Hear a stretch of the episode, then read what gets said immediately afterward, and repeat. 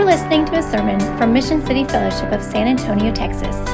Mission City Fellowship exists to make and mature disciples of Jesus Christ who live all of life for the glory of God and proclaim Christ for the joy of all people.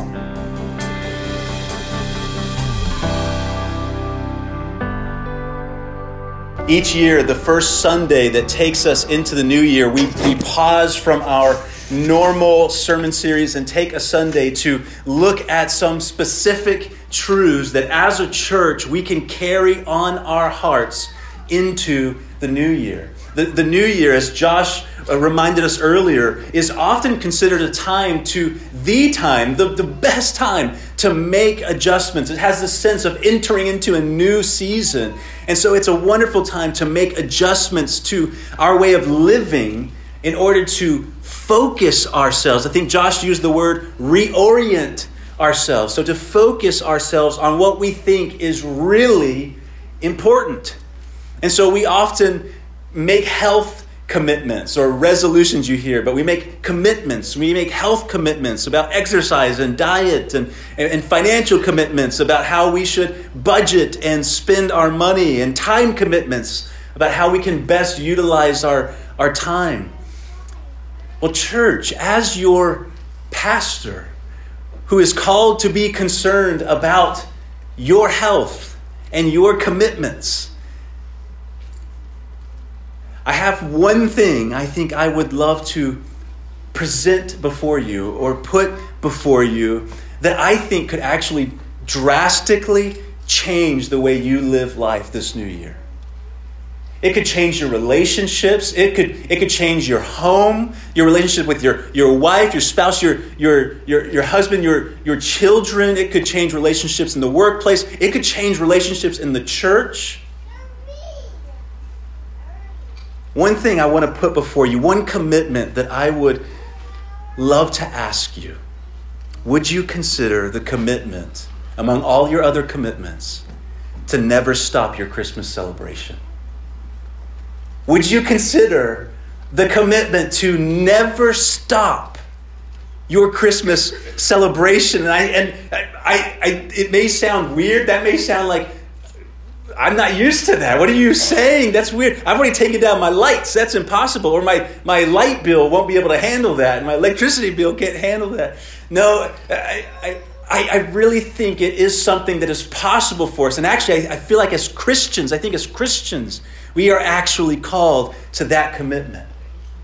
You go through our uh, city, you, you go to Sam's, you go to Walmart, you go to HEB, you go to our stores, and immediately Christmas is already out of the stores.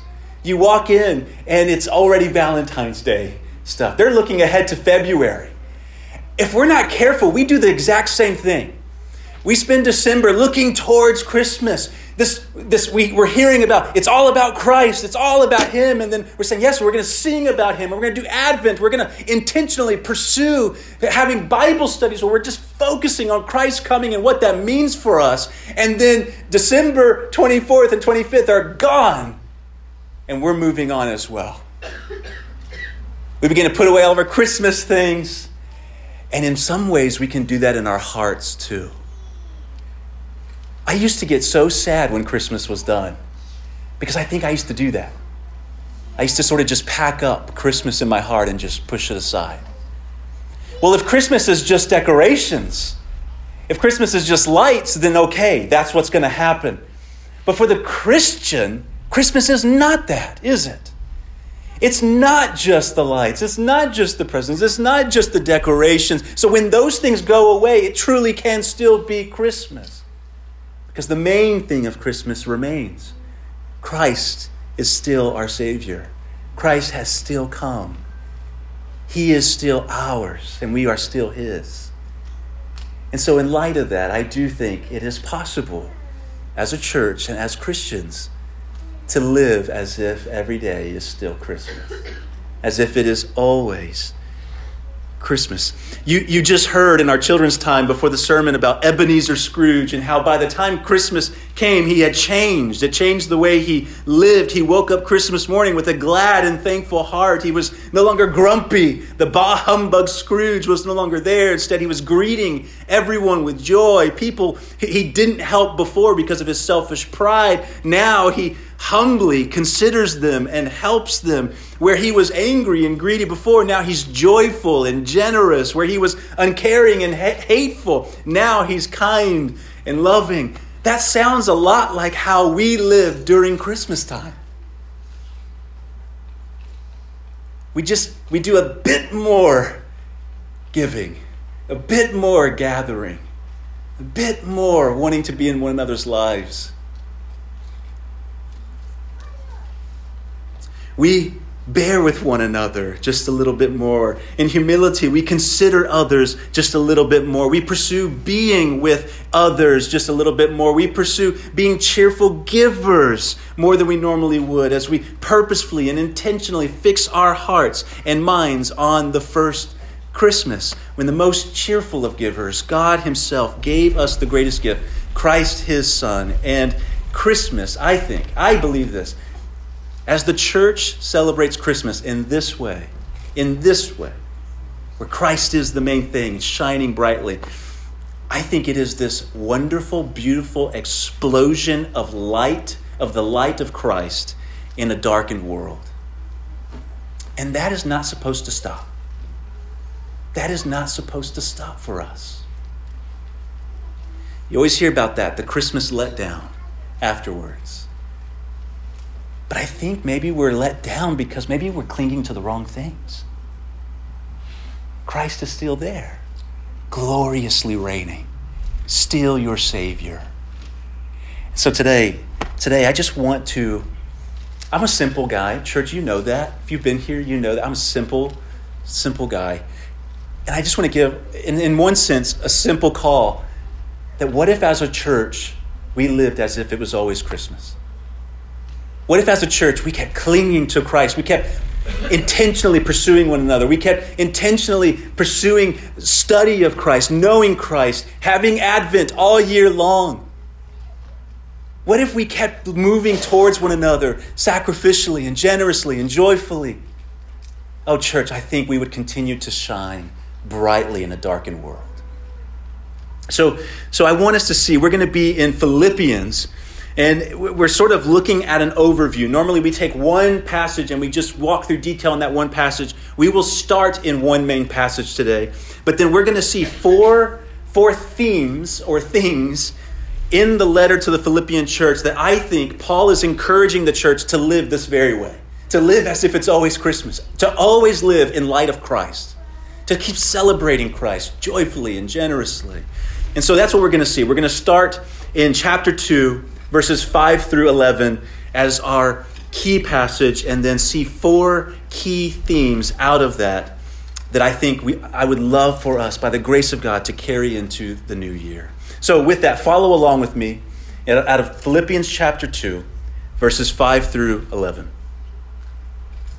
Have this mind among yourselves, which is yours in Christ Jesus who, though he was in the form of God, did not count equality with God a thing to be grasped, but emptied himself by taking the form of a servant, being born in the likeness of men, and being found in human form, he humbled himself by becoming obedient to the point of death, even death on a cross. Therefore, God has highly exalted him and bestowed on him the name that is above every name so that at the name of Jesus, every knee should bow in heaven and on earth and under the earth, and every tongue confess that Jesus Christ is Lord to the glory of God the Father. That passage, this passage, is the middle of the letter to the Philippian church. Think, think of it as the very core, as like if you're picturing the solar system, it's the sun and everything before it, everything around it, before and after, is connected to that passage at its core. Everything flows out of this. So, all of the life instruction that Paul is going to give, everything that Paul models to this church, before and after those verses in chapter 2 is connected to that, that, that, that passage. It finds life flowing out of that very passage that we just read. It is the core of the Christian life. That's why it, I love it. I love the way the Lord has pieced even together His Word. That you have this letter and it's filled with things to do and ways to live and all this, but at the very center of it is gospel. At its very heart is just look to Jesus. Amen. Look at your Savior. Look at Him. That's the Word of God. That's what it does over and over again. It gives us imperatives, it gives us ways to live and models and instruction, but it says at its core, where do you live that out? How do you live that out? Look to Jesus. Look to your Savior. That is the core of the Christian life. Paul points these Christians and us to that core. These verses, chapter 2, verses 5 through 11, are just straight gospel. They are good news, the wonderful good news of Christ's humbly obedient life, his sacrificial death, and his glorious resurrection. Paul tells, in a sense, of that very first Christmas. You see, maybe follow along with my mind there. He's, he's pointing them to the very first Christmas. Live in light of the very first Christmas here.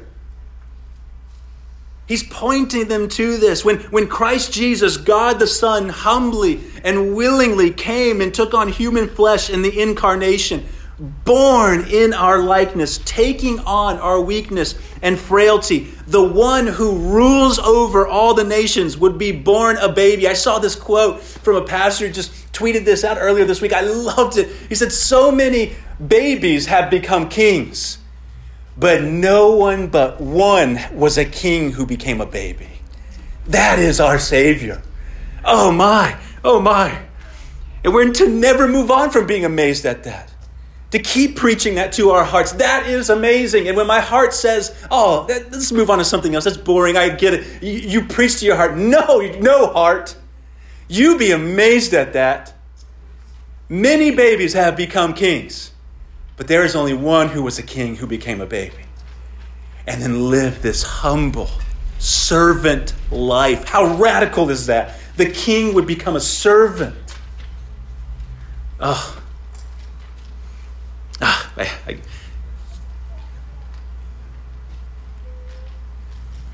the one who should be served, served, humbly giving himself for our good in perfect obedience, even to the point, that scripture says here, of dying a sacrificial death that we deserved, taking upon himself the wrath of God so that we could have life in God. But he didn't stay dead. He, he in glorious power, he re- was resurrected to new life and he was exalted. He, he humbled himself, he lowered himself in a sense, taking this weak human frailty and taking the form of a servant and the Lord exalted him. It's otherworldly to us. The enemy of our souls, Satan himself, at the very beginning, way before Adam, sought to exalt himself, and God humbled him. Then Adam comes along, and the enemy of our souls then tempts Adam in the same way to exalt himself above even what God says. And what happens? The Lord is humble humanity. And from that point on, all of humanity wrestles with the exact same thing wanting to exalt ourselves, wanting to lift ourselves up. But we see the Savior of the world, the King of the universe, come and take the form of a servant. Take on weak human flesh, take the form of a baby. And he lives this life of servanthood, but in the end is exalted. So already it's beginning to turn our understanding upside down. If this is at the core of the Christian life, the gospel and everything that means for us at the core. The gospel shows us how Jesus moves towards undeserving people with unearned love and generosity, willingly and joyfully sacrificing, humbly giving himself for the good of others. And we should first, when we read that, when we read those verses, we should first receive the joy of knowing that Christ has lived that way towards us, towards you. If you're a follower of Christ, that is how Christ has lived towards you. He has moved towards the undeserving. He has given an unearned love. He has been incredibly sacrificial and generous towards you. So we're to receive that.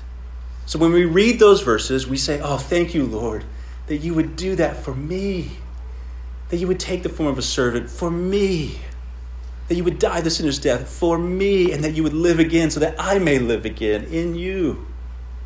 So we receive that with joy. But then, but then we hear at the beginning of these verses, in verse 5, this will, we're, we're going to try to put, there's a bunch of verses since we're kind of overviewing Philippians. We're going to try to put these up on the screen. We'll try. I said, You do your best. If there's nothing that gets up there, that's okay. We hear this in verse 5 Have this mind among yourselves, which is yours in Christ Jesus. So we should first admire Christ as we see him in the gospel, but then the gospel calls us to then aspire to imitate Christ as we see him in the gospel. So, and, and we never move on from that. We admire, we are admirers, we look upon him and we admire him, and then the gospel declares, have this mind among yourselves. So then we move towards aspiring, Lord, make me like you. We sang it. I loved it. I love how we just lingered there for a moment. Give me your heart. Give me your heart. That's the call of the Word of God here. Admire and then aspire to imitate Christ. When, when Paul uses the word have this mind, he uses this word mind. It's the Greek word phroneo. And I, church, you know me, I am not the smartest guy. Okay? I am not like A1 super scholar. So I don't put this before you to try to make you think like, oh, think highly of Phil. He's just this really smart guy. No, I just know how to study and just dig in. But I want to put this before you because when I read these things, when I dig these things out of the Word, it's like it explodes within me that, oh my goodness, Lord, how amazing you are that you would choose your Word that is so detailed and so uh, descriptive that it captures our hearts in beautiful ways. And so that, I just, I'm a simple guy who takes joy in that. I want you to take joy in that. So that's why I put this before you. So when, when Paul uses that word for mind, it's the Greek word phroneo. He uses it many times in this letter. It sometimes is translated mind, and at other times, it's even translated feel. Mind and feel. We often think those are opposed to one another, that knowledge somehow transcends how we feel, and for feeling transcends how we what we know. That you often see those things debated. But in this letter, the very same word is translated mind and feel. It's, it's this word that acts as sort of this multi purpose word that speaks of what we know and how our hearts should then respond to what we know. So it captures what we think and what we feel.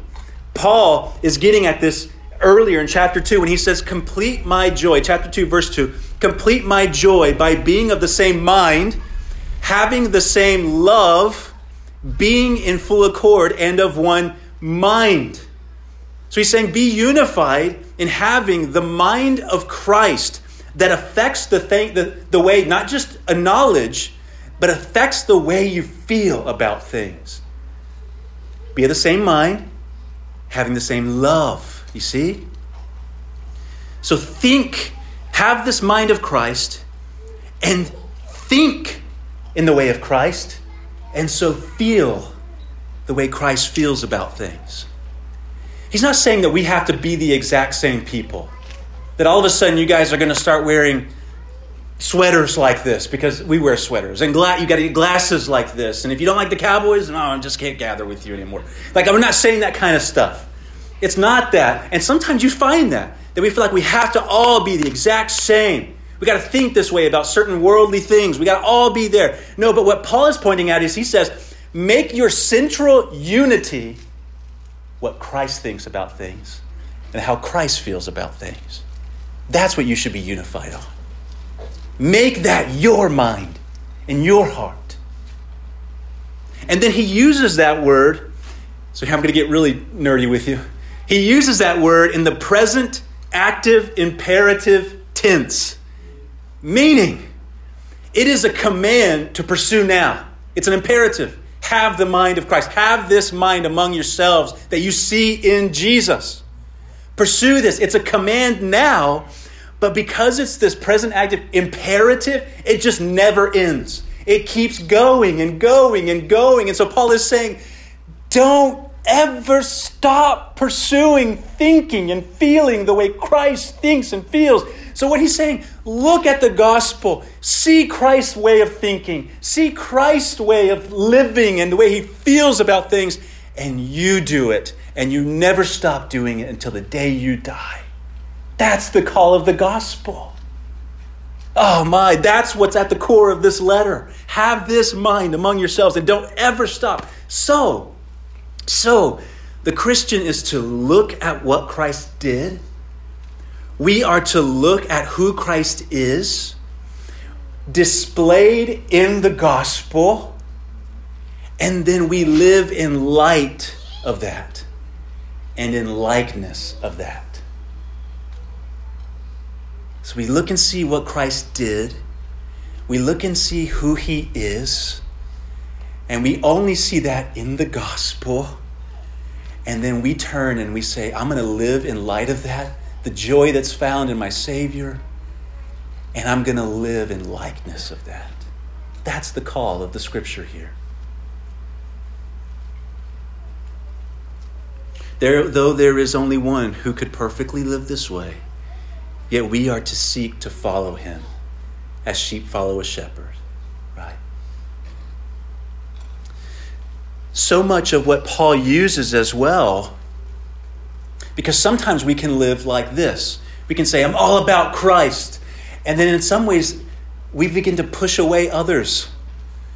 I'm all about Christ. And we just don't care about one another. I can do me and Christ at home by myself.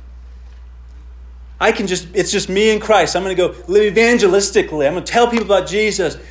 And yet, I, I hate his church. We can be tempted towards that way of living. We probably all know some who have definitely been tempted that way. Just in case we're tempted that way, which we often are, Paul doesn't just leave it as looking to Christ only and then just completely forsaking one another. So much of the way Paul stirs on the church is saying, look to Jesus and then look at how I follow Jesus and follow, follow me. Look to Jesus and look how others are following Jesus and follow them. Do what they're doing. Allow one another to stir each other on. Don't look across the way. I was thinking about this earlier. There are so many of you in this church that I look at your life and I say, wow, you stir me on. You st- there, are, there are some of you who just stir me on in the sacrificial love for other people. There are some of you who stir me on in evangelism. There are some of you who stir me on in humility. There are some of you who stir me on in joy. And when I look at you, it's not that I should say, well, that's just them. I'm over here doing my thing. It's not just their personality. Christ has put that person in this church to stir you on towards Christ in the very same way.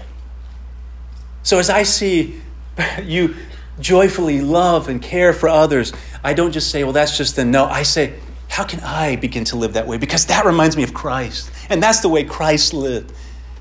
And so we stir one another on. So, so much of Paul's stirring and encouraging comes by way of look to Christ and be stirred on by those who are doing it, by who are those who are following Christ. So it's both and. Paul does that in this letter. So much of that is in this letter. We could miss the instruction if we just look for the, the commands only. We miss all the life instruction that is modeled through Paul.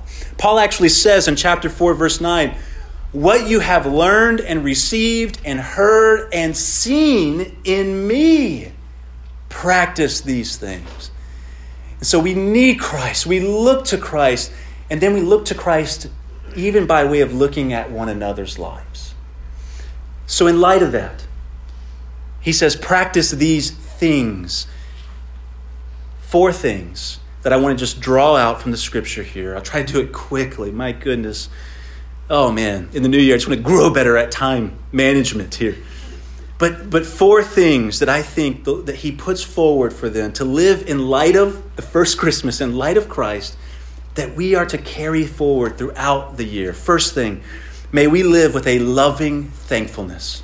A loving thankfulness. This Philippian church is not a perfect church where everyone was just easy to love. There are no perfect churches. There is a reason why Paul has filled this letter with instruction because they need it.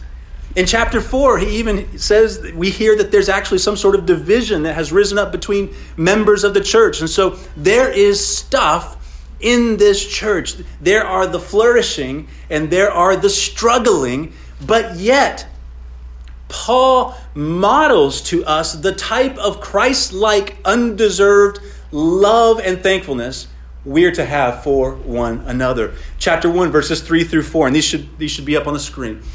I thank my God in all my remembrance of you, always in every prayer of mine, for you all making my prayer with joy.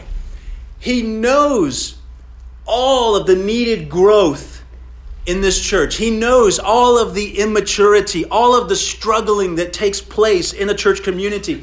And yet, that's not where he starts in this letter. And it reveals the starting place of his heart, of where he goes first towards people, towards the church, towards one another. He declares his affection for them. First thing. He declares his affection for them. He thanks God for them. He says, When I pray, I thank God for you. And notice he's not, he's not just thanking God for some of them, as we are often prone to do, the ones that I get along with most, the ones who are sort of in my circle, the ones who are in my season of life, the ones who share my viewpoint on things. No, he says, I thank God for you always, in every prayer of mine, for you all making my prayer with joy. He prays for them always, and when he prays prays for them, he thanks God for them. And when he thanks God for them, he's not just thanking God for some of them, it's all of them. Don't we feel that temptation? How, when was the last time you thanked God for maybe someone who saw something different on an opinion about societal matters? In the church. You thank God for them. When's the last time you thank God for someone who maybe even pointed out an area of sin?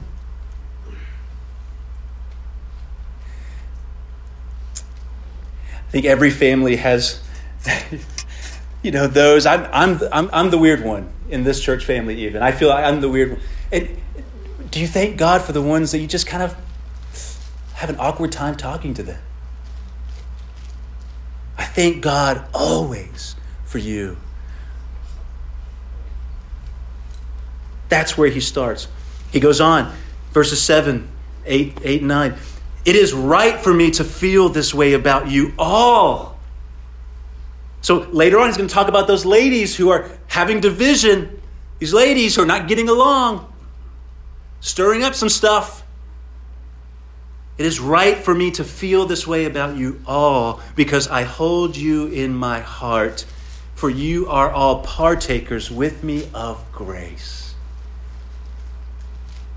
So, what is the basis for his praying and thanking God with joy for all of them? It has nothing to do with what they've done.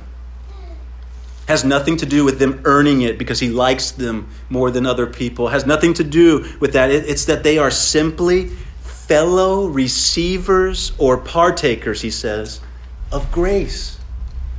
He looks across the room, he looks down the aisle, he looks in front of him and behind him, and he just says, It's right for me to feel this way about you because you're a fellow recipient of grace. You too, the same way I have, received the undeserved love and kindness of God. You're a receiver of grace. And if Christ has set his affection upon you, isn't it right for me then to set my affection upon you? In fact, it would be wrong. If Christ has set his affection upon someone in the church, it would be wrong for me to withhold my affection from you. And so Paul says, it is right for me to feel this way. And again, that's the word, phroneo. It is right for me to think and to feel this way about you. Christ has set his affections on you, so it is right for me too to set my affections upon you. And then verse 8 For God is my witness, how I yearn for you all with the affection of Christ Jesus. And it is my prayer that your love may abound more and more. He is filled with a yearning for them all, a longing for them. Later on in chapter 4, verse 1, he says, he, he tells them that they are those whom I love and long for. A yearning, a longing rooted in the affections of Jesus for them. And he's praying. He's praying that they too would would know the love of Christ and live in light of the love of Christ as they turn to love one another. We do this at Christmas time so well. And don't you just feel that? There's just like this aroma of thankfulness and joy and gathering with one another and a willingness to gather, a love to move towards one another. We write cards expressing affection to one another. We purpose to gather and open our homes to one another. We invite others into our lives. We are quick, quick to express thankfulness. We lovingly and gladly participate in the church gathering. There's an excitement and a joy, yearning and longing to be together. There seems to be just a little more bandwidth of grace to bear with one another. And though December is, is coming to a close, saints, and all the Christmas cheer in the city, in a sense, has seemed to dry up, that's not true for the Christian. Christ and his affections for his people has not dried up. Christ, eh, eh, we have our being fellow recipients of his grace has not ceased. That still is our identity fellow recipients of grace. It has not changed. And so let us continue to continue this type of grace saturated, Christ oriented, loving thankfulness for one another. And as our brother Paul prayed for the church that their love would abound more and more, may we ask God, may we ask God who can powerfully work in our hearts, may we ask God to do the same powerful work in us. And, church, these are things that you already do so well. And I think the appeal as pastors and as shepherds is to look ahead and to say, we don't want to slip. We don't want to slip. That's when we start moving away from the gospel. We say, we're going to move on to other things. No, we've got to keep pressing on in these things. Saying, oh, no, it's Christ is still reigning. It's still Christmas for the Christian. And so, how do we live this type of love and thankfulness out?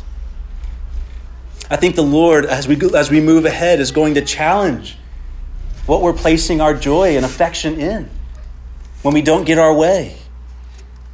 When we're, maybe a brother or sister may sin against us.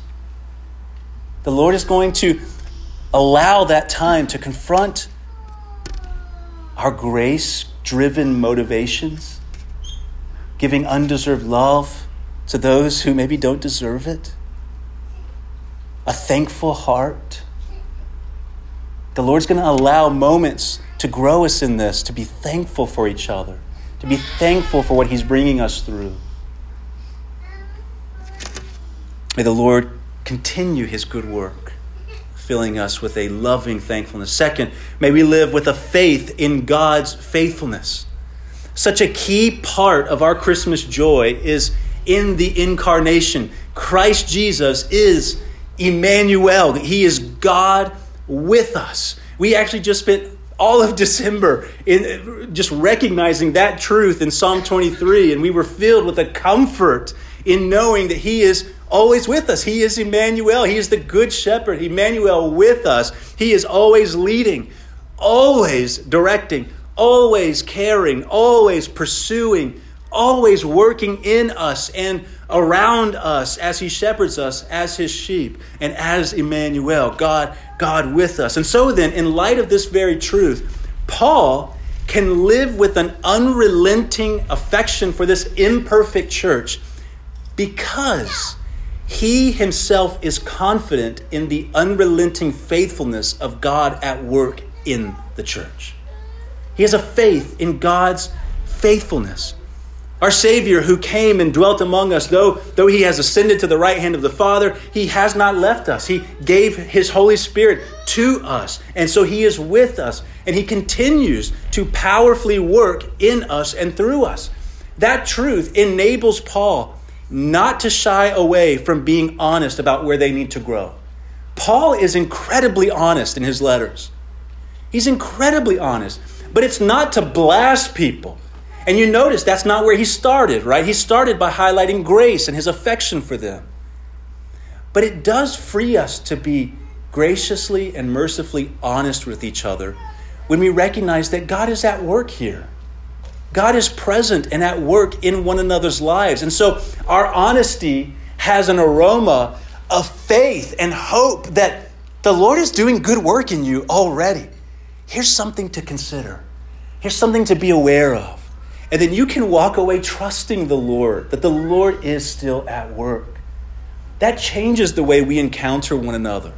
It changes the way when we walk through a little bit of rocky times with each other. That's what a family does. When there is a faith in God's faithfulness, it enables us to patiently and gently bear with one another's imperfections. He says this in chapter 1, verse 6 And I am sure of this. Listen to the confidence in him, this hope, this, this, there's this faith that he who began a good work in you will bring it to completion at the day of Jesus Christ. Listen to that. Chapter 2, 12 through 13. Work out your own salvation with fear and trembling. And why and how do we do that? For it is God who works in you, both to will and to work for his good pleasure. So, should we even notice a hint of a need of growth, it is because God is, is willing and working inside of us. And we can trust that should we encounter a brother or sister who is in need of growth and who is aware of it, we can encourage them. God is at work there already. You're aware of it, and He's going to finish that work. He's going to keep working in you. He's not going to stop working in you. Chapter 3, verse 15. I love this because Paul's talking about running the race, running, striving, pursuing Christ because Christ has pursued me. We run hard saying, I want you, Jesus. I want to follow you. I want to live for you. But listen to this. Let those of us who are mature think this way. And if anything if in anything you think otherwise, God will reveal that also to you. Do you hear the faith that Paul has in God's faithfulness to work in his people? You may not see it now, but I'm trusting that at some point you will see it. God will work there. as a pastor, I think I've shared this with you many times, that is like the big truth that pastors have to cling to. In counseling moments and care moments, when you're pursuing a, a little sheep of a, of a church member who's maybe running the wrong way, and you're, you're correcting, you're, you're telling them you can't keep going that way, or there's this area of your life, brother, you just be aware of, or sister. And, and sometimes they don't always respond well. And there have been very painful heart points in my life where there have been tears hanging up a phone. And the, the thing that has brought me comfort is this very truth Lord, I can release them knowing you will never release, knowing you are faithful to work, knowing you are faithful to complete the good work you began. And should they think otherwise, oh, God will reveal that also to you. Saints, I, I, Pastor Rob, we, we, we live with this hope in the Lord of his faithfulness. And we want you to live that way with one another as well. And I think you do. All these things, this is not a corrective sermon. This is more like, I just want to keep stirring you on in this. I see you do this all the time. I see you encourage one another all the time. I see you bear with one another all the time. Keep doing it. And the way you're going to bear with one another is by having faith in God's faithfulness to be at work in one another. Amen? That's it. That's it there. Third, may we live with a humility that considers others. Chapter 2, verses 3 through 4. Do nothing from selfish ambition or conceit, but in humility count others more significant than yourselves. Let each of you look not only to his own interests, but also to the interests of others. This is something we especially, even in society, tend to purpose ourselves in during the Christmas season, to consider others, to recognize and help those in need. And so, what do you see? You see uh, there, there are bell ringers who are ringing bells give to those in need, give. But what happens when Christmas is done? The bell ringing stops in a sense. And you're like, well, let's keep doing it year round. Everybody needs, to, we, there's always need. Let's just keep doing this year round. For the Christian life, that's what we recognize. This is a year round, day in, day out posture of life because that's how Jesus lived. That's how our Savior lived. I, I, the call is this ongoing way of life. Paul, you, you'll recognize those verses are directly connected to what we read earlier at the start of the sermon. He connects that humility, our pursuit of humility, our pursuit of laying down our lives for one another our pursuit of counting others more significant than ourselves. The literal translation of that is counting others more valuable. How often, I'll tell you, when I read that, I, that's, that presses up against me. And I'm sure it presses up against you. Do I count others more valuable than me? Their time more valuable than my time? their energy more valuable than my energy, their efforts more valuable, they themselves more valuable than I am. Well, when you value something, when you consider it valuable, you, you care for it, don't you? You tend to it. Danielle has these beautiful, this crystal, uh, uh, like vase things that's been given to her from her grandma. She has this silverware stuff that's been given to her. And you can tell for me, it's like all right, where do you want to put this? You know, like you put it in the garage. Where you want to put? Where you want to put this? And, but for her, it's valuable. It's valuable. So no, we're going to display it. We're going to clean it up. We're going to make sure. We're going to help wash it. We're going to where it's tarnished. We're going to tend to it. Where it's cracked and broken, we're going to care for it. And I'm going to display it for all to see. That's the call of caring and tending with humility towards one another, considering one another more valuable than even ourselves. And Paul connects that to the gospel. The very next verses are have this mind among yourselves, which is yours in Christ Jesus, who treated you the very same way. Isn't that amazing? The King of the universe laid down his life as if you were valuable to him. That blows me away. Especially for someone who wrestles with value of myself. When I think of that, that Christ would humble himself and serve a sinner like me and consider me valuable to give his life. He would love me and, and pursue salvation for me, that I could know him and treasure him and find joy in him. That blows me away. Oh, church, may, may it affect the way we live. We are called to follow Christ's example of humbly laying down our life for the life of others. It is the great temptation and the natural impulse of our heart to want to exalt ourselves, to want to be noticed among everybody, even in the church, to want to be noticed among one another, to want to get my way. It's the great temptation of our hearts. And, saints, when Christmas comes around, we just seem to serve. We're, we we lean towards considering others more highly. In church, as we follow Christ and as we continue to fix our eyes on the gospel and the life of Christ continues to infuse how we live, oh, it's a life of just over and over again. It's this life of mutually lowering ourselves before one another. And can you imagine? Because here's what often happens. it, well, can you imagine a church where there's a striving not to be known among one another, where there's a there, not a striving. I just want my idea to be heard. I just want to rule this thing. But a church where there's a mutual striving of humility, a mutual striving church. I don't know if you can see me. A mutual striving of this posture. A mutual striving of coming to one another and saying, I just want to serve you. I'm just glad to be in the room no matter where I've come from, no matter, no matter my social status. All I know is that I, once I was a sinner and a slave to sin, and I've been rescued by Christ, by the servant of all servants and King of kings. I'm to follow him, and so this is my posture as I walk into the, the room. Oh, church, it is my desire that as pastors that that would continue to be our posture. We're not perfect but that we would serve in that way. But it's not just pastors doing that.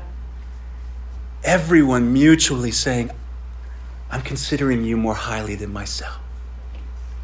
Can you imagine the care and the love and the bearing with one another?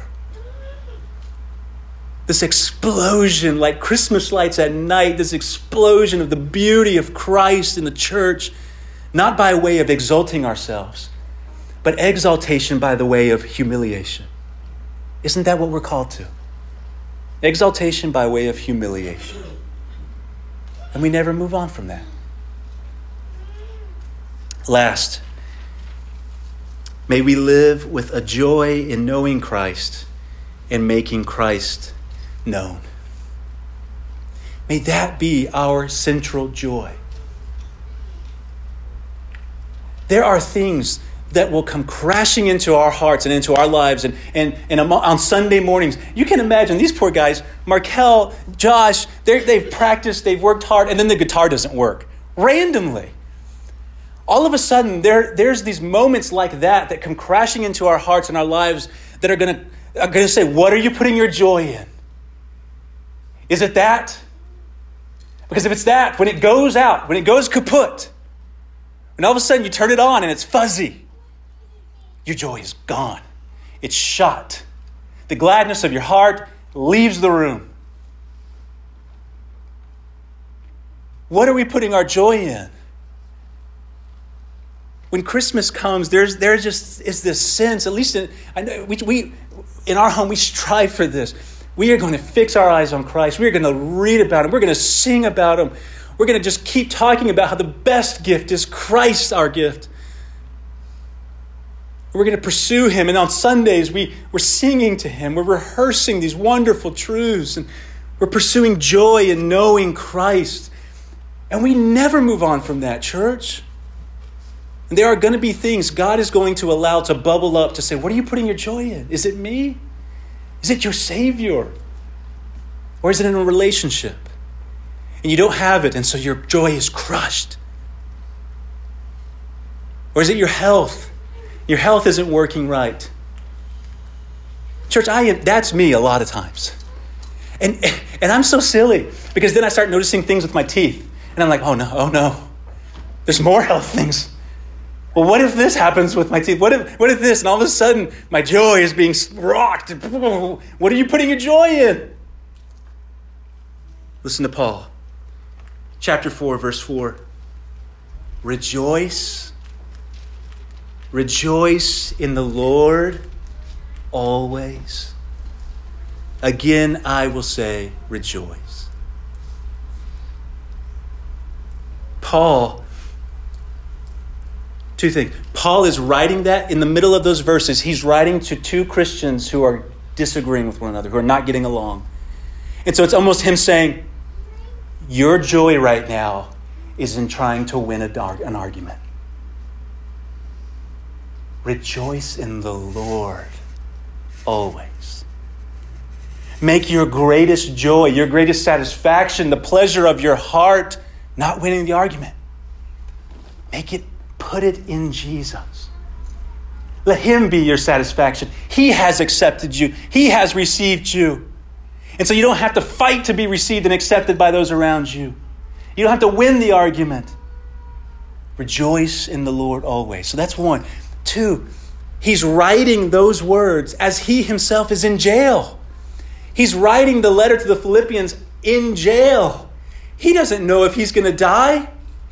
He in chapter 2 he's saying that I don't know if I'm going to live or if I'm going to die. But to live is Christ and to die is gain. Where was his joy? He says, I rejoice. So in ch- chapter 1, uh, end of 18, this isn't on the screens, Hesed, I'm sorry.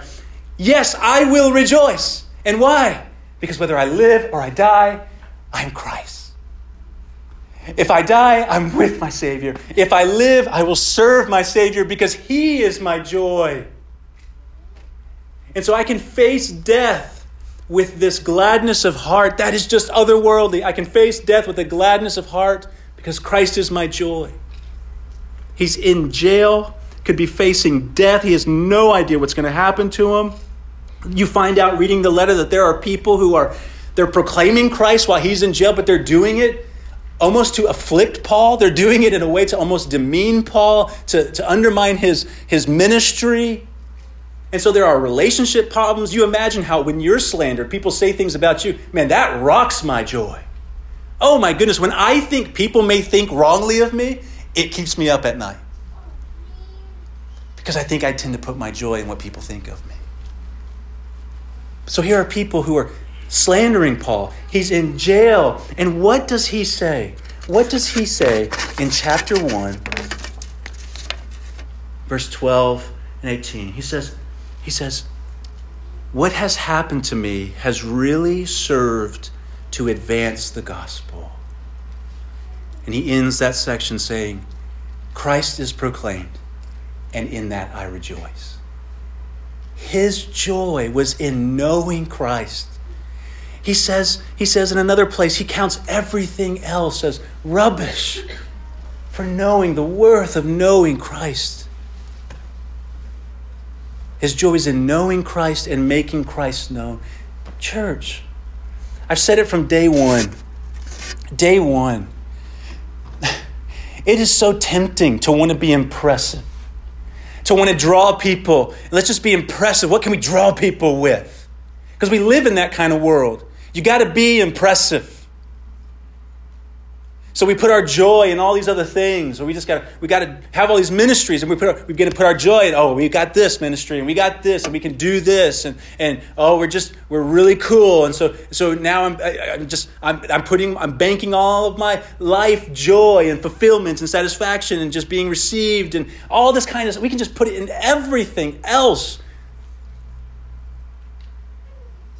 And I, I just feel as a pastor I just want to keep fighting in my personal life, but for you as well.